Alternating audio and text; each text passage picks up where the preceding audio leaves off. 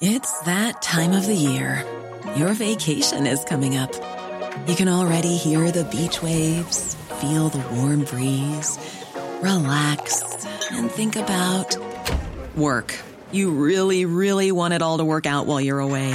Monday.com gives you and the team that peace of mind. When all work is on one platform and everyone's in sync, things just flow wherever you are. Tap the banner to go to Monday.com. When you're ready to pop the question, the last thing you want to do is second guess the ring. At Bluenile.com, you can design a one of a kind ring with the ease and convenience of shopping online. Choose your diamond and setting. When you find the one, you'll get it delivered right to your door. Go to Bluenile.com and use promo code LISTEN to get $50 off your purchase of $500 or more. That's code LISTEN at Bluenile.com for $50 off your purchase. Bluenile.com code LISTEN. Bonjour, c'est Thibault Lambert et vous écoutez Code Source, le podcast d'actualité du Parisien. Le 17 septembre dernier, une femme de 36 ans qui est née sans utérus a reçu celui de sa sœur qui lui en a fait don pour qu'elle puisse avoir un enfant. C'est la deuxième fois qu'une telle opération réussit en France. En 2019, une autre femme s'était faite greffer dans le même hôpital à Suresnes dans les Hauts-de-Seine l'utérus de sa mère pour pouvoir tomber enceinte. Une véritable prouesse médicale qui donne de l'espoir à d'autres femmes qui sont elles aussi privées de cet organe indispensable pour donner la vie. Cet épisode de Code Source est raconté par Florence Méréo. Elle couvre la santé au service Société du Parisien.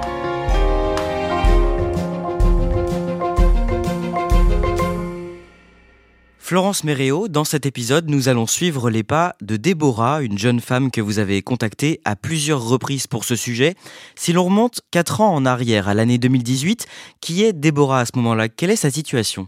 Elle a 33 ans, euh, elle est euh, très énergique, euh, elle est maître nageuse pour la ville de Cannes, là où elle vit. Elle est aussi entraîneuse au club de natation synchronisée. Elle est mariée avec Pierre, euh, avec qui elle forme un couple qui semble très solide. Elle l'a rencontré lorsqu'elle avait 21 euh, ans. Et ce qui frappe surtout concernant Déborah, c'est qu'elle est déterminée. Où est-ce qu'elle a grandi précisément? Déborah, elle a grandi à Aix-en-Provence, mais elle a passé euh, une partie de son adolescence en région parisienne, parce que c'est donc une athlète de haut niveau, et elle a notamment fait partie de l'équipe de France de natation artistique. À l'adolescence, Déborah découvre qu'elle est née avec une particularité. Laquelle? Elle est née sans utérus. Et effectivement, euh, elle le découvre à l'adolescence, autour de 16-17 ans, parce que euh, s'inquiète de ne toujours pas avoir euh, ses règles. Alors on lui dit mais tu es une sportive de haut niveau, et puis sa propre mère a eu des cycles très tardifs. Elle dit il y a un truc qui cloche, il y a un truc qui dysfonctionne. Et effectivement, les examens vont poser le diagnostic. Elle est née sans utérus, qui est donc un organe qui fait partie de l'appareil reproducteur de la femme et qui est donc indispensable pour accueillir une future grossesse. Quand elle apprend euh, cette nouvelle, comment est-ce qu'elle réagit? Elle est atterrée. Le premier médecin lui annonce cela de manière un peu abrupte. C'est ensuite un autre professeur qui va lui expliquer euh, ce dont elle souffre. Même si elle n'a que 17 ans, elle sait déjà qu'elle ne pourra pas, en théorie, avoir biologiquement d'enfants plus tard. Et ce dont souffre euh, Déborah, c'est une maladie rare? Oui, ça s'appelle le syndrome de Rokitansky. On l'appelle aussi le syndrome MRKH. Ça touche une naissance de fille sur 4500 en France. C'est une absence euh, soit totale, soit partielle de l'utérus ou une atrophie euh, de cet utérus. Qu'est-ce qu'on sait de cette maladie? Est-ce qu'on en connaît les origines? On la connaît encore assez mal, cette maladie. On sait qu'il peut avoir des causes génétiques, mais euh, c'est une maladie où finalement, euh, il y a encore beaucoup, beaucoup de choses à découvrir euh, dessus. Et elle touche les femmes avec des degrés de sévérité différents. À l'âge adulte, donc vous l'avez dit, à 21 ans, Déborah rencontre Pierre, qui devient son compagnon, et ensemble, ils ont envie de fonder une famille.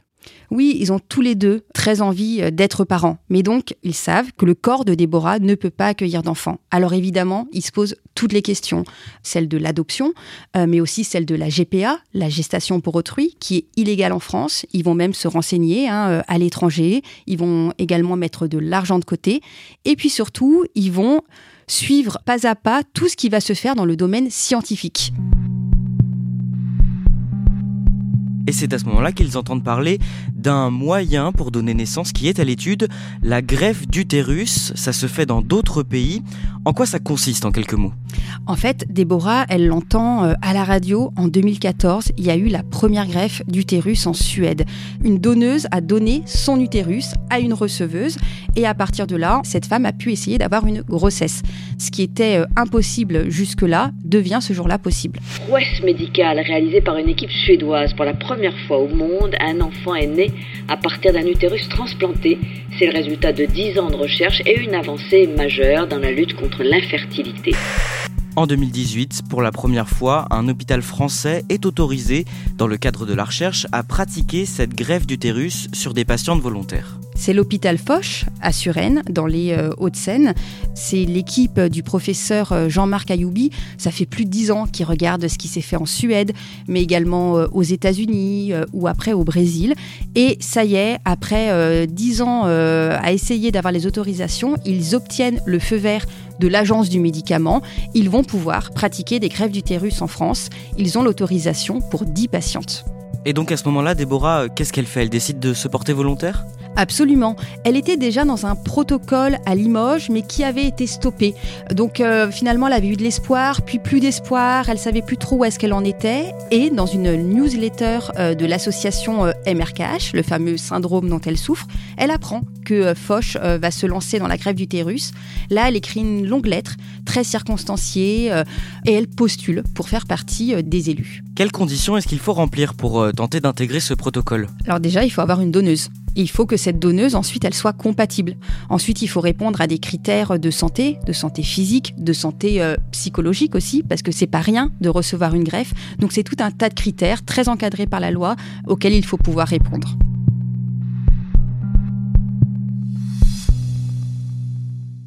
Quelques mois plus tard, parmi les 250 candidatures que l'hôpital Foch a reçues, l'équipe s'arrête sur celle de Déborah.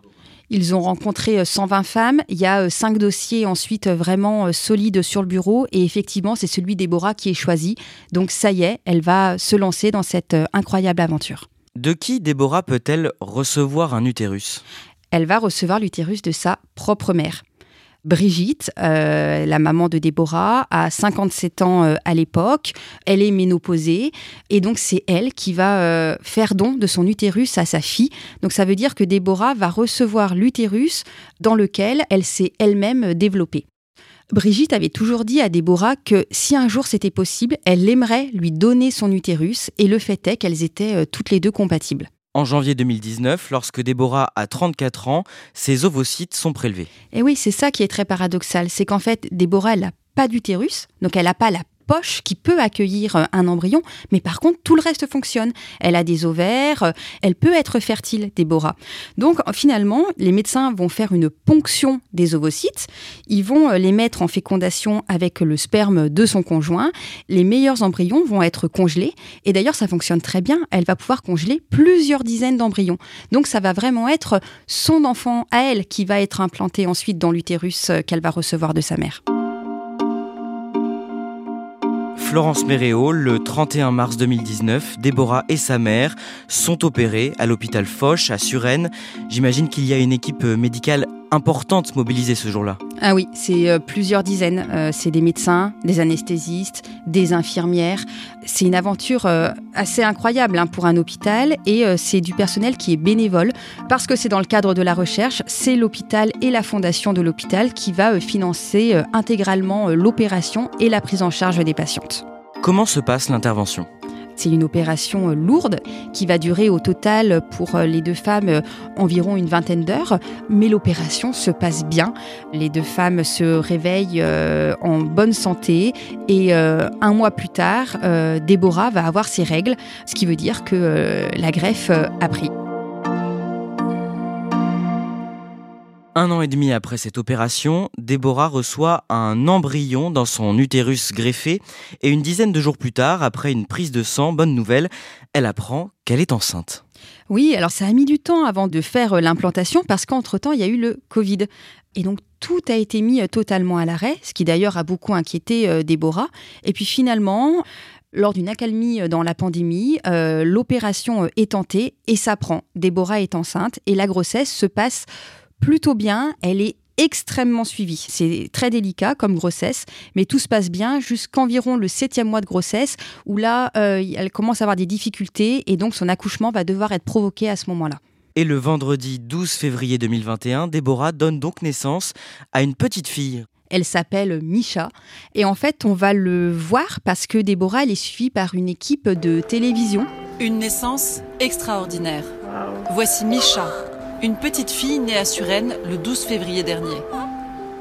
Un bébé miracle qui a fait son entrée dans le monde grâce aux prouesses exceptionnelles de génie de la médecine.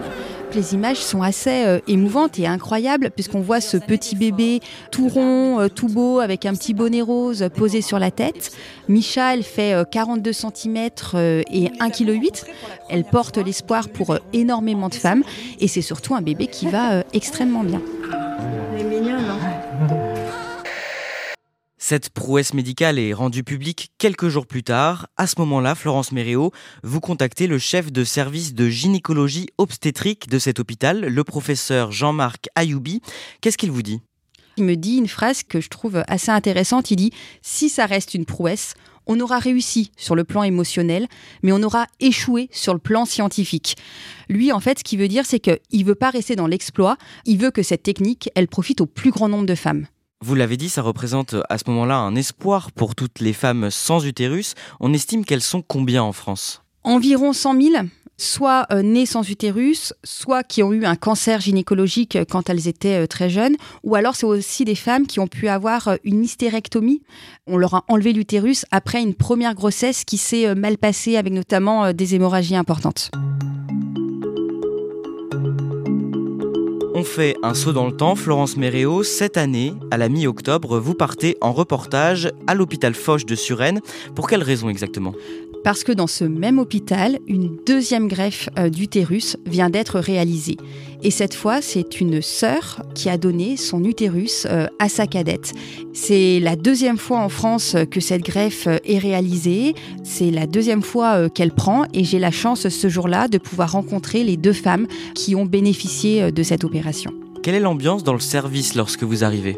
Très détendu. C'est d'abord le professeur Ayoubi euh, qui nous reçoit. Il offre euh, des macarons euh, aux sœurs, il fait un café. Il y a une telle aventure scientifique et humaine que finalement ça crée presque un, un cocon familial dans cet hôpital. Vous rencontrez donc celle qui vient de recevoir un utérus. Vous décidez de l'appeler Nathalie car elle veut rester anonyme. Elle a 36 ans. Qu'est-ce qu'elle vous raconte sur elle, sur son parcours? Elle est euh, esthéticienne, elle est euh, mariée et euh, pareil, elle forme un couple très solide avec son compagnon. Et un peu comme Déborah, elle a appris à l'adolescence qu'elle souffrait donc de ce fameux syndrome de Rokitansky, donc qu'elle n'avait pas d'utérus. Et Nathalie, ce qu'elle me dit à ce moment-là, c'est que quand on lui apprend qu'elle n'a pas d'utérus, c'est comme si le monde s'effondrait. Certes, elle est jeune, mais elle a toujours été fascinée par la grossesse. Et ce jour-là, on lui dit qu'elle en sera privée. Et vous rencontrez aussi donc sa donneuse qui n'est nulle autre que sa grande sœur, Sylvie. Qu'est-ce qu'elle vous raconte? Sylvie, elle a 41 ans, elle est déjà maman de deux grands garçons, elle est euh, très proche de sa sœur. Elle dit que puisqu'elle était compatible avec sa sœur, ce don, c'est finalement une manière pour elle de réparer l'injustice dont a été victime euh, sa cadette. Lorsque vous les rencontrez, elles sont encore en convalescence à l'hôpital? Non, à ce moment-là, elles sont rentrées chez elles, mais elles ont passé 15 jours à l'hôpital. D'ailleurs, les médecins les ont mis dans des chambres face à face, c'est-à-dire que la porte ouverte, elles se voyaient l'une l'autre. Donc là, elles sont rentrées chez elles, mais elles sont encore très fatiguées et elles ont encore à ce moment-là euh, un mois d'arrêt maladie. Le jour où vous les rencontrez, Nathalie et Sylvie visionnent les images de l'intervention. Et c'est un moment euh, assez émouvant parce que c'est la première fois qu'elle découvre les images de l'opération. On voit justement énormément de blouses blanches euh, autour d'elle. Et euh, il y a Sylvie qui n'arrête pas de dire à Nathalie, mais tu te rends compte, c'est nous en fait sur ces images. C'est nous qui bénéficions de cet exploit. On voit le ventre de Sylvie et il y a un cœur qui est tatoué sur ce ventre. Et je trouve que évidemment quand on parle d'un sujet si humain, bah, c'est assez symbolique. Florence Méréo, cette deuxième greffe réussie en France, c'est une bonne nouvelle pour la recherche? Oui, bien sûr, c'est une étape supplémentaire. Il faut maintenant que la patiente tombe enceinte, mais en tout cas, ça montre que la première n'était pas seulement un exploit. On va un petit peu plus loin euh, dans le protocole. Ces greffes d'utérus, vous l'écrivez dans votre reportage, elles vont nécessairement donner lieu à un débat éthique en France.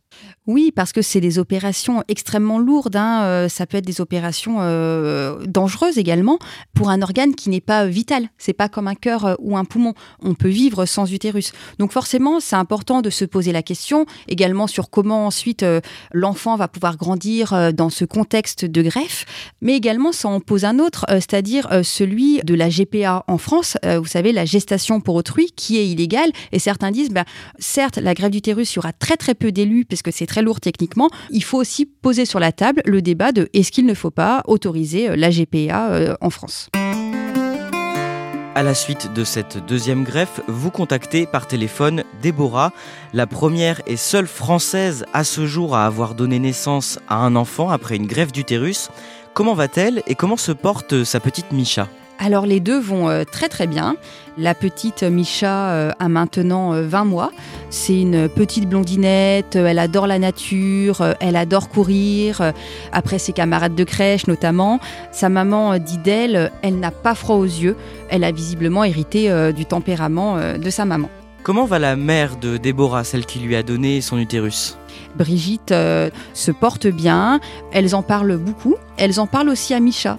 Sa maman lui dit euh, que euh, sa mamie lui a fait un cadeau et que sa mamie lui a offert le nid qui lui a permis de la porter dans son ventre. Et ce jour-là, au téléphone, Déborah vous apprend une très bonne nouvelle.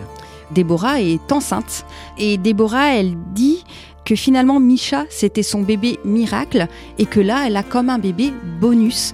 Elle, à qui on a dit qu'elle n'aurait jamais d'enfant, elle porte pour la seconde fois la vie dans son corps. Florence Méréo, qu'est-ce qu'il se passera ensuite après le second accouchement de Déborah? Alors l'utérus lui sera retiré. Parce qu'il faut savoir que quand on vit euh, avec un organe, bah déjà il y a un risque de rejet. Et donc les greffés doivent prendre des médicaments matin et soir, c'est assez lourd.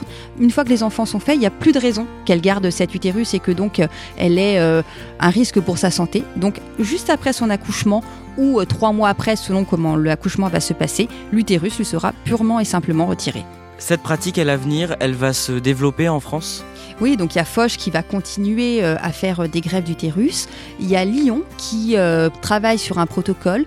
Il y a également les équipes de l'hôpital de Rennes. Ils espèrent déposer une demande d'autorisation d'ici à la fin de l'année pour pouvoir pratiquer dans les prochaines années environ 16 greffes d'utérus. Un médecin de l'hôpital de Rennes me disait qu'il espérait que dans 10 ans, ce ne soit plus un exploit, mais un soin courant.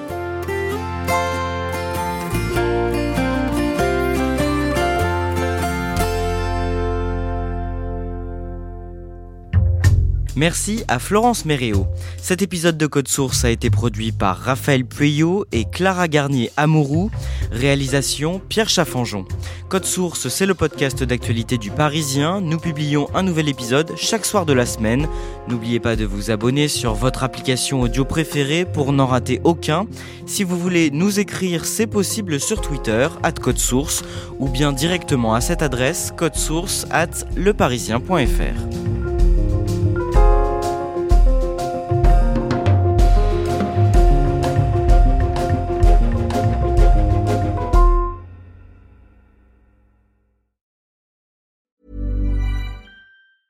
A lot can happen in three years, like a chatbot may be your new best friend. But what won't change? Needing health insurance. United Healthcare Tri Term Medical Plans, underwritten by Golden Rule Insurance Company, offer flexible, budget friendly coverage that lasts nearly three years in some states. Learn more at uh1.com. Planning for your next trip? Elevate your travel style with Quince. Quince has all the jet setting essentials you'll want for your next getaway, like European linen, premium luggage options, buttery soft Italian leather bags, and so much more and it's all priced at 50 to 80% less than similar brands. Plus, Quince only works with factories that use safe and ethical manufacturing practices. Pack your bags with high-quality essentials you'll be wearing for vacations to come with Quince. Go to quince.com slash trip for free shipping and 365-day returns.